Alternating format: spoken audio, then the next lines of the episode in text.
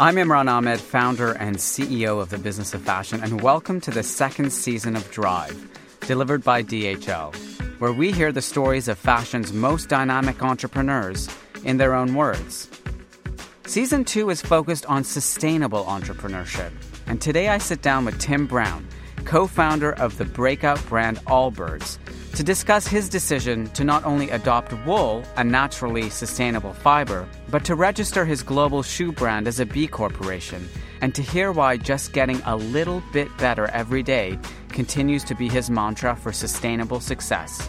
This was actually about a revolution in sustainable manufacturing in a category in fashion and footwear that had an enormous problem to solve, and I think we were hugely energized by that challenge and very, very quickly decided we were going to take a crack at it. The idea that we architected a supply chain that could have real impact, not just because that could build a big business, but because we knew we needed to build a big business to have the type of impact we wanted with the materials that we were going to use.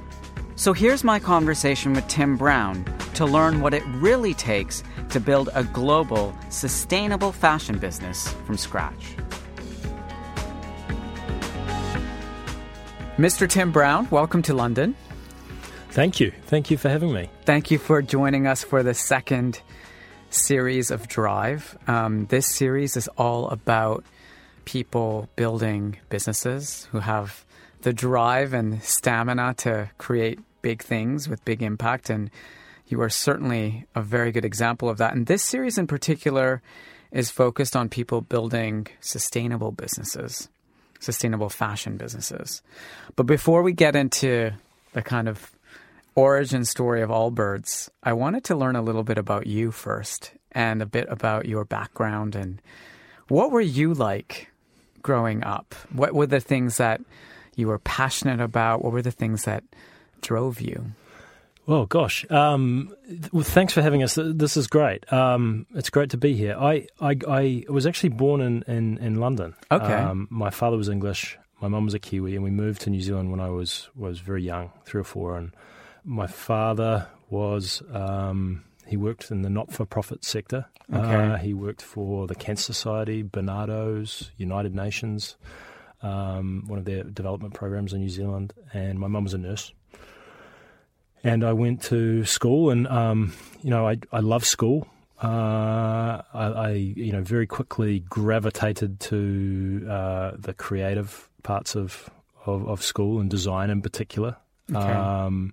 Always imagined that I would be an architect, and then had a love affair with sport and specifically football. Like what kind of football? Football is in the round ball, the global yeah. game, yeah. and I fell in love with that too. And those two kind of things, the school and the creative part of school, and the sport of football, shaped kind of my life growing up for the most part.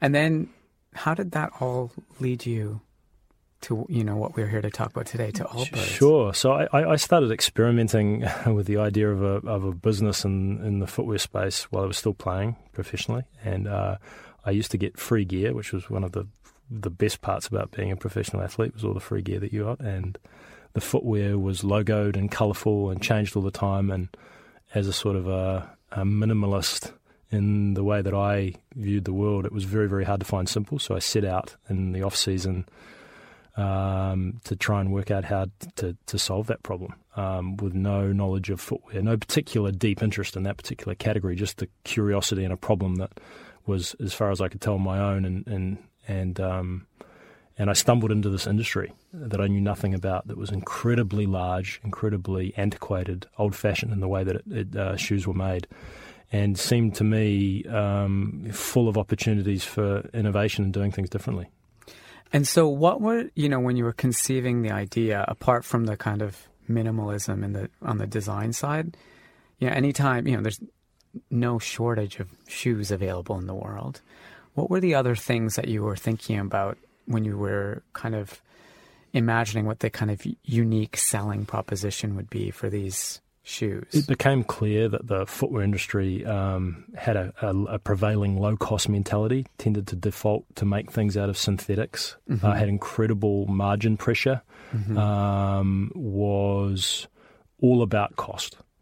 And, I saw an opportunity to use other materials, and it was something. It seemed obvious to me that there was a range of other materials that hadn't been explored. And coming from New Zealand, the land of 25 million sheep, the idea of wool and footwear seemed like one of those obvious things that, you know, why had that not been done? Why did that seem obvious? Because it seems so counterintuitive. I mean, you guys have now kind of popularized the idea of wool in sneakers, but it was kind of a revolutionary idea, no? It didn't seem that. It seemed like one of those obvious things, and I couldn't quite get it. You know, subsequently, what I've realized to be my innovation alarm when you ask really simple questions about you know, footwear sizing or wool and shoes, and why has it not been done? And you can't really get a good answer. Then that was something worth pursuing. And I came back and had one of those little sort of moments that pushes you to the next stage of trying to solve this question. And I applied, with a friend that was helping me at the time for an innovation grant from the wool industry. It's a really important industry to New Zealand, but it had gone through this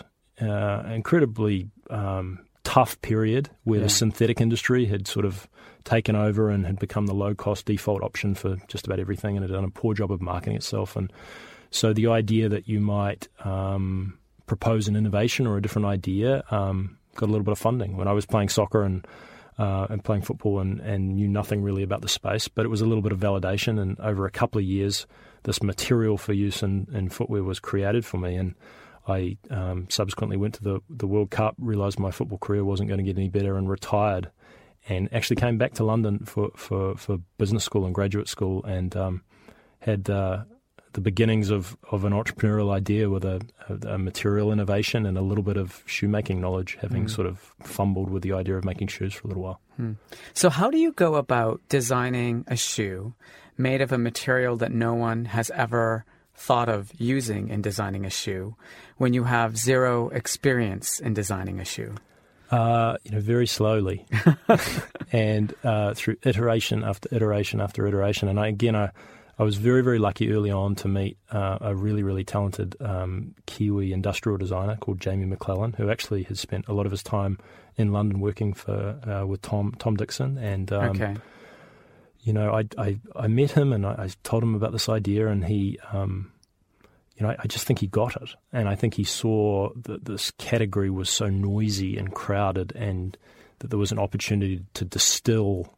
You know, if you were only going to make one sneaker and one form and one silhouette, what would that look like? And I think he was intrigued by the design challenge and maybe the absurdity of all the challenges you just outlined. And we started working together, and he's now with us in San Francisco as our head of design and has been with us on this journey since sort of circa 2008. And we tried and we iterated and we learned, and then we updated the material, and we found an Italian mill outside of Milan to make the second version for us. And then, went through every sort of mistake you can imagine in pursuit of this singular form. And I think it was literally north of 150 versions to the point of driving people crazy. Mm-hmm.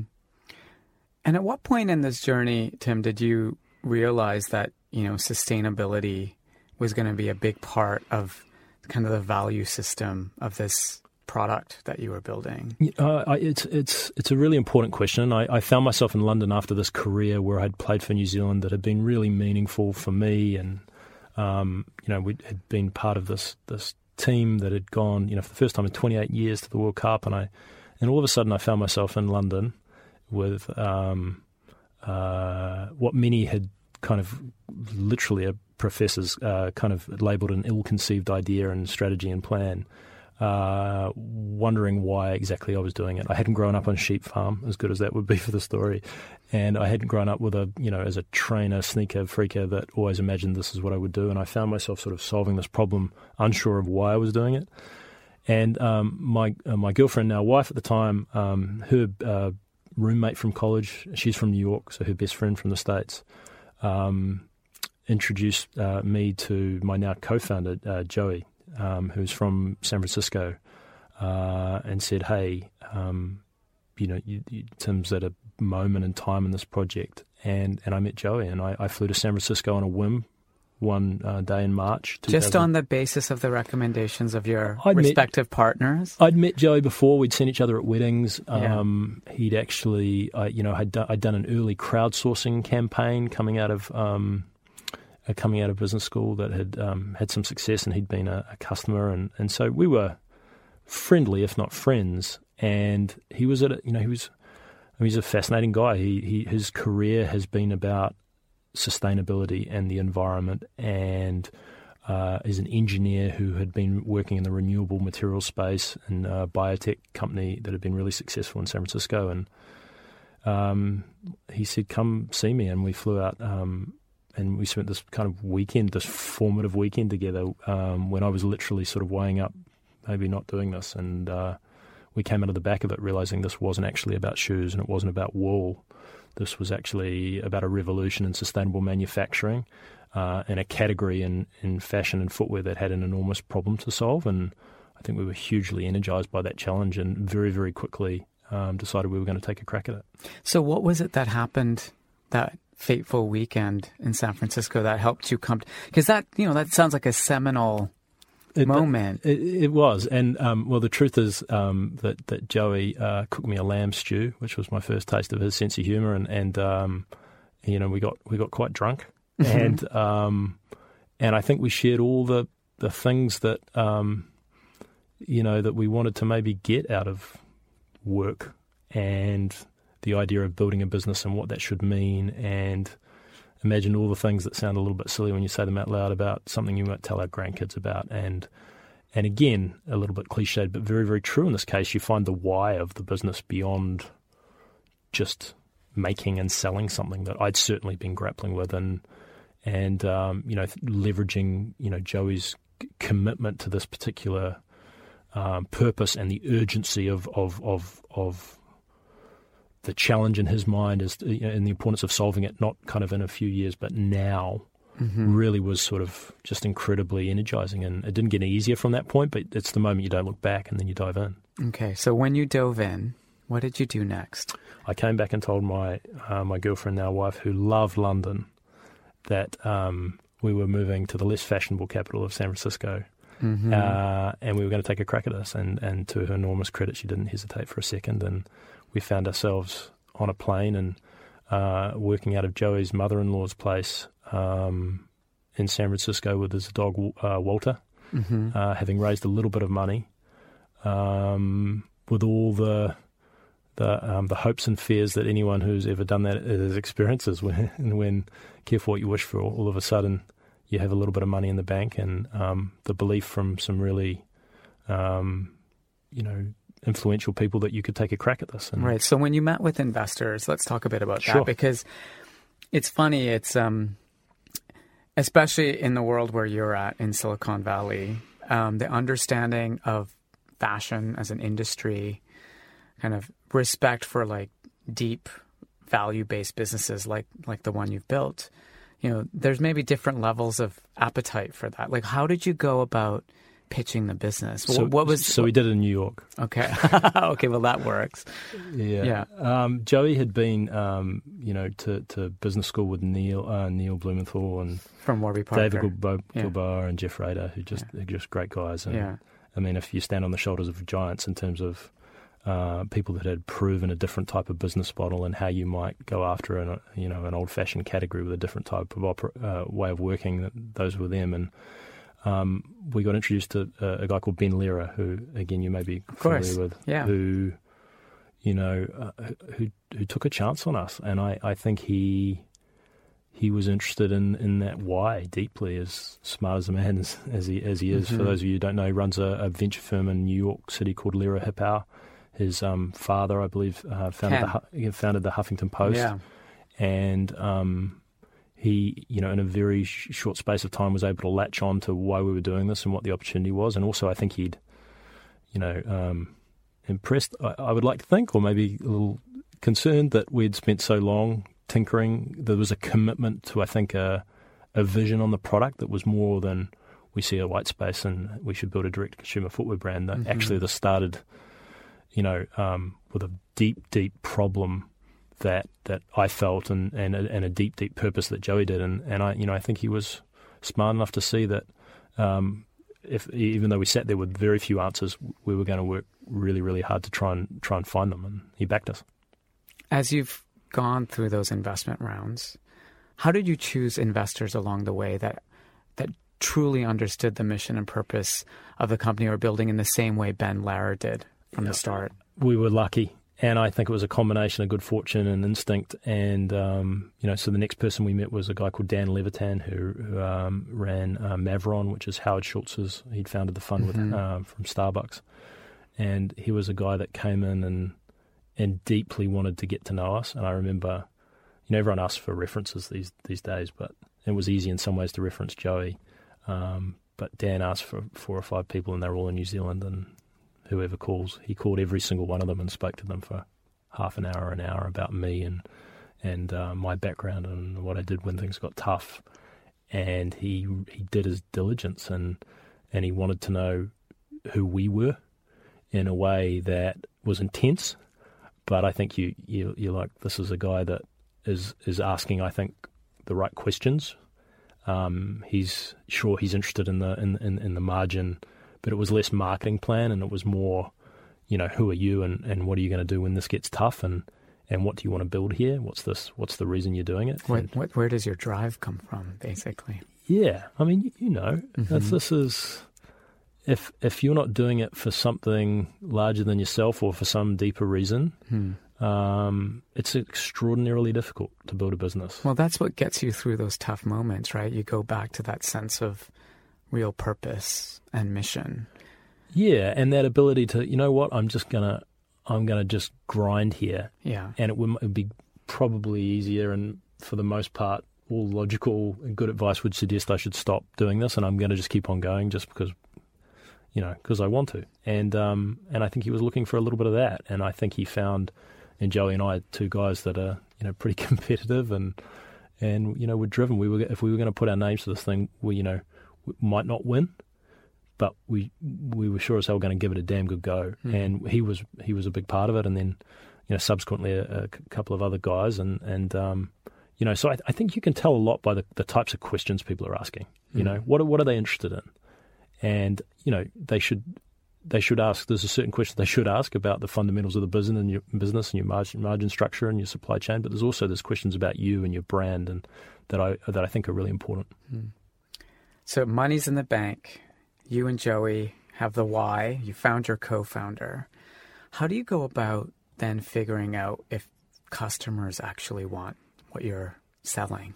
You know, we'd been so far down the road, and maybe, again, that's part of a little bit I'd like to think about what Ben saw is we were so far down the road with iterations and versions of this thing that, you know, we were all in on the idea that there was an opportunity with this design aesthetic, and I think it was validated, I think, on a macro level by this idea. There's this huge shift in the way people were working that, you know, our parents had gone to work from 9 to 5, and there's a work uniform and a non-work uniform, and that was completely been blown up, which is not a new idea, but certainly felt like there was less solutions in the footwear space and yet a huge change in apparel, so there was an opportunity there. And then, you know, we just worked to tune this product with a view that we were going to live or die by the conviction that less was more in this particular space. And it's funny, we raised a little bit of money, and the investors who loved the idea of launching with one shoe hated it as soon as you evaluated the risk of what if that went wrong. Right. And the development times for footwear, it's not like if you launch a shoe and people don't like it, you kind of launch another one the next week. We weren't. Traditionally in footwear, you have an entire range and you plan to change it seasonally. We're going to launch with one shoe, and it was going to be made from wool, and that's what we committed to. And I'm really proud of that, because I think there would have been so easy to kind of dilute that. Right. And we stuck to it, and on the 1st of March 2016, Allbirds went live with Joey and I and about 4 other people. But still at that point, you know, how did you have feedback from real customers, or you just blindly went in with this? No, I mean, enormous amounts of feedback. No one had warned. So talk to me a bit about that. In all of these iterations, you know, how did you, because this is very risky. Yeah, like, I mean, calculated risks in the sense that we'd been working on this from 2008 to, you know, to 2016. So there's a long incubation period. Sure, and we launched a product after business school, which was a Kickstarter campaign that had taken the product out to the world, and in 4 days had kind of sold out, albeit of a very small amount of shoes. So that was really strong validation. That original model. Largely, yeah. Okay. Not perfected, but largely aesthetically about the about the creative vision that we had for the product and the idea of making the shoe out of wool. So that was a really strong point of validation. But interestingly enough, you talk about the point of the issue of feedback. So often people talk about listening to feedback, but often what's overlooked is the idea that you have to ignore a lot of it. And we'd had that many different industry experts come through from either the wool industry or the footwear industry and tell us stone cold, with in some cases decades of experience, that this was never going to work. And you had to find a way to look past that. So the feedback thing is a kind of a two-sided coin, really, in both listening and then also working out when you need to ignore it. Yeah, I think the feedback that's the most important is the feedback from the customer. Like if you're trying to revolutionize or disrupt a space and you go to people who've operated in that space for decades, then chances are they have kind of, blinders on in terms of what good looks like. But if you're trying to do something different, you need to step outside those blinders a bit. The ability to throw the story out on Kickstarter, as I did in March of 2014 with a video that I shot very cheaply on a family friend's sheep farm, was an enormous opportunity to sort of either succeed or fail. And it very, very quickly succeeded. And I think it suggested a global appetite for the product and the brand and the story, and a category that that had never been exposed to the idea of wool and shoes. So it was novel, but it clearly resonated, and I think it was certainly a very painful, difficult time to actually sort of work out how to do that and deliver it. But ultimately, yeah, if I look back on it, that was really important. And as if that weren't complicated enough, you also decided to start or set up the company as a B Corp. Is that right? Yeah. Can you talk a little bit about, because a lot of people don't even know about this category of company, like what does that actually require when you're setting up the business? And how do you think that's changed the way you and your team and your investors think about the company? Look, it was an opportunity to enshrine the values of our commitment to the environment and the governance of the company. And so that we had a responsibility not just to deliver profit to our shareholders, but one of our stakeholders was the environment. And so we literally have a legal responsibility to do the right thing by that stakeholder effectively, and it was powerful. And so we did that from the beginning, and really got no pushback from any investors. In many ways, it was so aligned with our purpose that there was no question. Certainly not from Ben. And then there was the B Corp certification, which is on a separate but sort of related thing, where every 2 years you get a certification, a score out of 200, and we became B Corp certified from the beginning. And it was just another opportunity to plant a flag and say what type of business we wanted to be. And certainly in America, less so I think in the UK, but it's become this emerging trend, and it's really quite remarkable the number of people straight out of college who are searching for their job, for their first job, who are won't work for anything other than a B Corp. And I think there's multiple thousand companies now in the States that are registered B Corps, and I see no signs of that slowing down. This podcast is delivered by DHL. As the logistics partner of many of fashion's most prestigious businesses, from billion-dollar brands to emerging designers and innovative SMEs, DHL is stitched into the fabric of the $2.4 trillion industry. Present in more than 220 countries and territories, DHL provides tailored and comprehensive Go Green logistics and business solutions that enable fashion businesses to grow sustainably as they expand domestically and into new international markets. For more information about DHL and how it can help your business increase transparency around your environmental impact, minimize logistics-related emissions, and offset what cannot be avoided, visit logistics.dhl. So take us to the moment where you've done the Kickstarter campaign, you have a bit of intel from customers that this is going to work, you raise the money, got the B Corp status set up, and then it's the day of the launch. What was going through your head that morning when you were like putting everything up?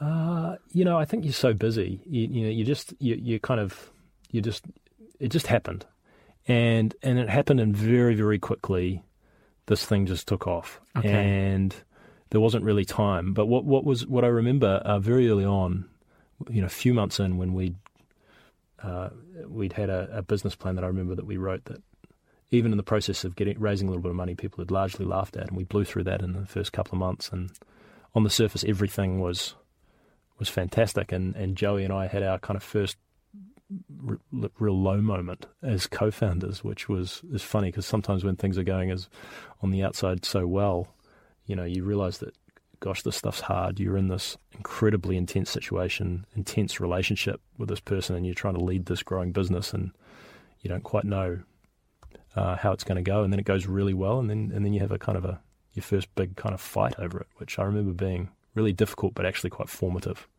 What did you fight about? You know, we were running the business as co-CEOs, and we have very complementary skill sets, but it was, you know, I think it was about... it was about who did what and how, and just really simple stuff. And I think it was an opportunity just to reset. You know, we prided ourselves on kind of overlapping and speaking to each other's side and arguing and disagreeing. And I don't think we quite yet found a mechanism for just releasing that on a regular cadence to sort of just make that not a negative thing, but a really healthy thing. And so we just had one of those like little tiffs. And did you sit together? Like how? We still do. We literally look at each other like I'm looking at you right now, and we have done for 4 years. And we're two very different folks. Yeah. He's an engineer. I'm a designer. He's had this extensive business career. This is largely my first job, and you know we're trying to work out how to maximize each other's potential and where to push and where to leave alone. And like any intense relationship, that is not always a straight line. It's not a straight line, especially for the people working for you, because if they don't understand, you know, what does Tim do? What does Joey do? Like, you know, what are their responsibilities, and who do I go for, and who's in charge? Then it's really confusing. Totally, and you know, you know this. It's really hard. I mean, I think having done it a little bit myself, I don't think there's any other way than to do it with a co-founder. It's an incredibly lonely thing, whether you're managing no people or 100 people or 300 people. And, we found a way, and I think maybe from that moment, if I look back on it, committed to the idea that we can go further together than we can individually. And this was about protecting the organization from a lot of that disagreement, but not all of it. Mm-hmm. And that the idea that there was no singular person in charge could be a strength if it was cultivated and managed, and that the idea of debate and discussion was something that could make us stronger if we worked out how to manage that carefully. And we invested in that, and we look at things very, very differently and have found a way to make that work. And I feel very, very proud of that partnership because, gosh, it's hard though. You know, it gets really tested. I guess we had the one we'd promised our wives that we were not going to fall out to the extent that it damaged their friendship. So that was a good axe hanging over the situation. Yeah. So the initial signs from the market was that this thing was going to work. And then the next stage of building a business is then scaling it. Can you talk a little bit about that? That's the thing. We were largely profitable from the beginning. Okay. Yeah, but we hit our sales targets and our revenue plan a few months in, and it exploded. And I think this is where San Francisco actually becomes interesting as a point of discussion, because I think it's a place there where if you're not imagining this thing as being wildly successful, then you're not in the running. Mm-hmm. So the idea that we'd architected a supply chain that could have real impact, not just because that could build a big business, but because we knew we needed to build a big business to have the type of impact we wanted with the materials that we were going to use. And we hired accordingly. The ability to access talent in that particular part of the world was enormous and immense, and it's competitive, but we were able to, from the beginning, hire really, really experienced people that we could learn from, and then allow them to build out their team. So that was a big focus of the early stages. And right out of the gate, we sold one shoe for the first 14 months. And just before our second birthday, and I think we had two styles at that point, we sold 1 million pairs of shoes. Wow. And we'd never discounted a pair. And it was this sort of ability to stay incredibly focused. Well, I mean, literally with one style, but also imagine success and imagine that scale and backing yourself that it was all going to work out. And the juxtaposition of those two ideas was a little bit New Zealand, America cultural, a little bit Joey, Tim differences, but was really, really important in focus and vision for the future. Yeah, I mean, sometimes I think when people talk about stories like Allbirds, it's not apparent to everyone how hard it is to scale. Like as you were scaling, I mean, you got to 1 million shoes, but like, you know, talk to us a little bit about, you know, what that means practically speaking from a talent perspective and from even from a supply chains perspective, like going from, you know, I don't know what it was that you sold at the beginning, but going up to 1 million pairs of shoes, that's a lot. Yeah, very quickly. I mean, I think we were powered by this naivety that we didn't know what we were doing, and we literally were coming into this category and not knowing about footwear and supply chains, and then and very quickly realized that actually we need to get some people, at least a few people in here that really understand this category, because making this product is enormously difficult. You know, so there was, and then where actually is it a benefit to maintain that outsider status? So how do we do that? And very quickly realized that the brand was going to be critical to the success of, you know, the story, and invested in a really you know, wonderful brand marketer, Julie Channing, who came from Levi's and Nest, and really understood the intricacies of how you protect a brand and nurture that story and worry about and think about every single detail. Every single customer contact point matters.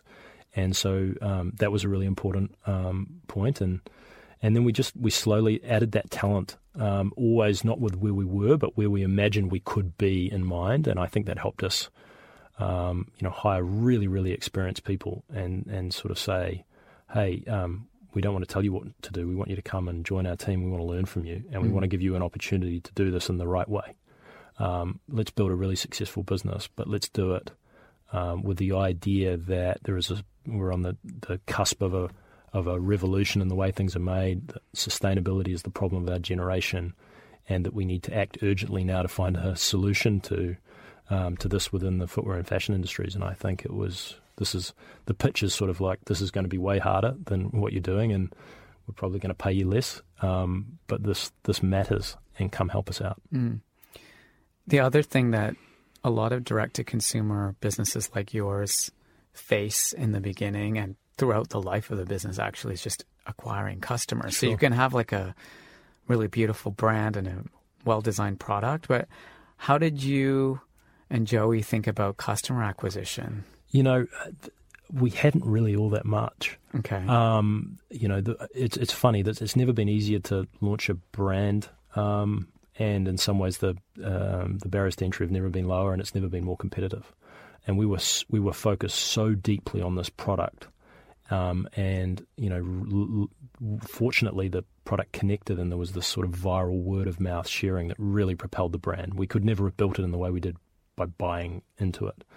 And then we spent a lot of time telling our story, and PR became a really important part of building the brand, and of telling people why this mattered, and why this, you know, this brand was very, very small and had done little, but had a big vision, and this is why it fit into the world that we lived in, and why it was important, and it was beyond, you know, just making and selling, and that, you know, that was helpful too, and you know, but largely friends told friends, and families told families, and they enjoyed this product experience, and I think they bought into what we were trying to do, and they backed us. But some of those friends, Tim, were like really important people, right? And they're famous people. And I read somewhere that one of the pivotal moments, or a moment, was when Leonardo DiCaprio tweeted out that he'd invested in your business. And I don't know how many millions of followers or fans he has, and he's such a proponent of thinking about our environment and our, you know, it's such a natural fit, right? So it's a real endorsement. But there's all of these famous people wearing your shoes. Like, how did they discover them? And I mean, interestingly, Leo, just on the environment, he started thinking about that in the early 90s, long before this became the issue that it is currently. And so we got introduced to him through a friend of a friend, and he tried the product and loved it, and we went down and saw him, and we found this guy who's just insanely curious about how we had done this and why we'd done it, and so that became a really neat thing that you could never have imagined. And then Emma Watson's stylist, I remember, reached out in the early days and wanted a pair, and she's obviously similarly sort of aligned with our purpose. And, you know, Matthew McConaughey wore the shoes because Woody Harrelson told them that they were great. Apparently, Matthew McConaughey has 3 pairs, at least, according to analysis I saw on the internet. Analysis, there we go. Yeah. You've done your research. And then, you know, Barack Obama was wearing them courtside at Duke, North Carolina basketball game. In Toronto. Yeah. It's all of these things have been... That's crazy. That's wild. I mean, the best one was sort of the New Zealand Prime Minister...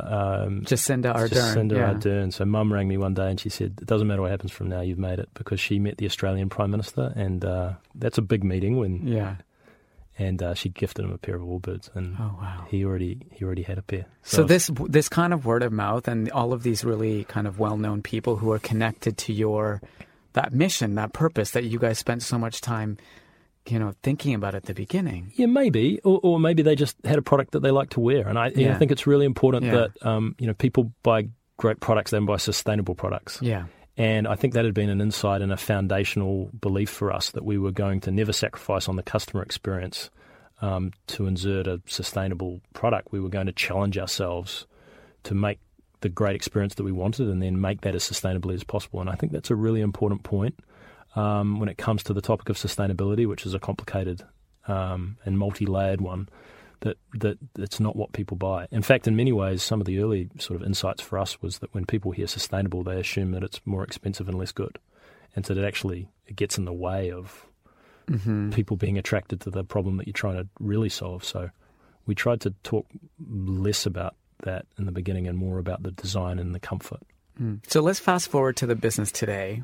You know, we're now a team of north of 300 people in San Francisco, with offices in Shanghai and here in London, and, you know, a retail presence that's growing really quickly, which we're excited about. And just, I think, the foundation of a big opportunity. And it's up to us to take advantage of that. There's certainly a long, long way to go. But the exciting thing is it feels like we're just starting to get going. And the Chinese market entry, you know, with this team based in Shanghai, that's a big, bold move too, right? Because, you know, having spent a bit of time there, you know, that market is wired completely differently. The whole system of everything there is different. So what led you to decide to enter that market so soon in your trajectory? Yeah, it's a good question. And look, we're 3 months in, so it's very, very early. But I mean, traditionally, you might have, if you've gone to China, you might do it much, much later. Yeah. When you're much more established as a business, and you most likely would do it with a joint venture or some sort of wholesale third-party partnership. And we decided that it was a different moment in time. And I think what's been clear from the beginning of the first Kickstarter days, and of having sort of had an idea that was in Auckland and in London and now San Francisco, and now with offices in Shanghai, is that there's a global customer, a young global customer, that all cares about the same thing, that is starting to demand to know the provenance of the things that they wear and buy, and that customer is has the same empathy and urgency for the impending environmental crisis wherever they live. And so the idea of building a global brand, I think, is something that we'd always imagined, and we thought that there was a great opportunity to do it now, and a couple of reasons fast-tracked it. One, we because of all those trends and the advancements in technologies, there was an opportunity not to plug and play into those markets, but to go in early and actually learn, with a view that many of the learnings from the retail space could be brought back to the larger American market. Mm-hmm. And then to your earlier question, we hired a guy called Eric Haskell, who had built Under Armour's business in China from nothing to a lot. And he joined us, and it was another opportunity to learn from a guy, you know, that took a big risk to come and join our team, and he was a big part of it too. Okay. So this is the part of the conversation where, and you've been peppering bits of advice and lesson all the way through, but, you know, I'd love for you to just take stock a bit. I mean, I know the company's only like 4 years old, right? So there's still a long way to go, but as you think back, you know, one of the things you mentioned earlier was that you were profitable from the beginning. So for an entrepreneur who's trying to think that way, which is slightly counterintuitive to the way a lot of new companies are built these days, that, you know, the assumption is you have to lose money first and then you can make money. How did you build profitability into the business from the beginning? Just discipline and focus. We were focused on the products that we made, and we were focused on how we made them. And we realized that if we were profitable, we had a better chance to be successful. And we were really disciplined in the way that we hired. We wouldn't, add someone until it kind of broke. And, I think San Francisco is littered with success stories, but also with tales of caution of people that have got over their skis and lost sight of the steps you need to go, the building blocks you need to take. And we tried to be really, really careful. And fortunately, we were able to do that with enormous discipline and focus. And it just gave us the ability to raise money when we needed to, when there was a great reason, whether it be to invest in our first retail stores or to double down on our innovation approach or to launch China. With a view that there was a compelling reason to go to the market, and we've been really quite disciplined in the way we've raised money, and I think it's been helpful for us. How much money have you raised thus far? $70-odd million, but in four rounds. But relative to a lot of our other brands, and certainly where we come from, it's still an enormous amount of money. Don't get me wrong. But we've been very, very careful with it and really proud of that. And I think it's given us options.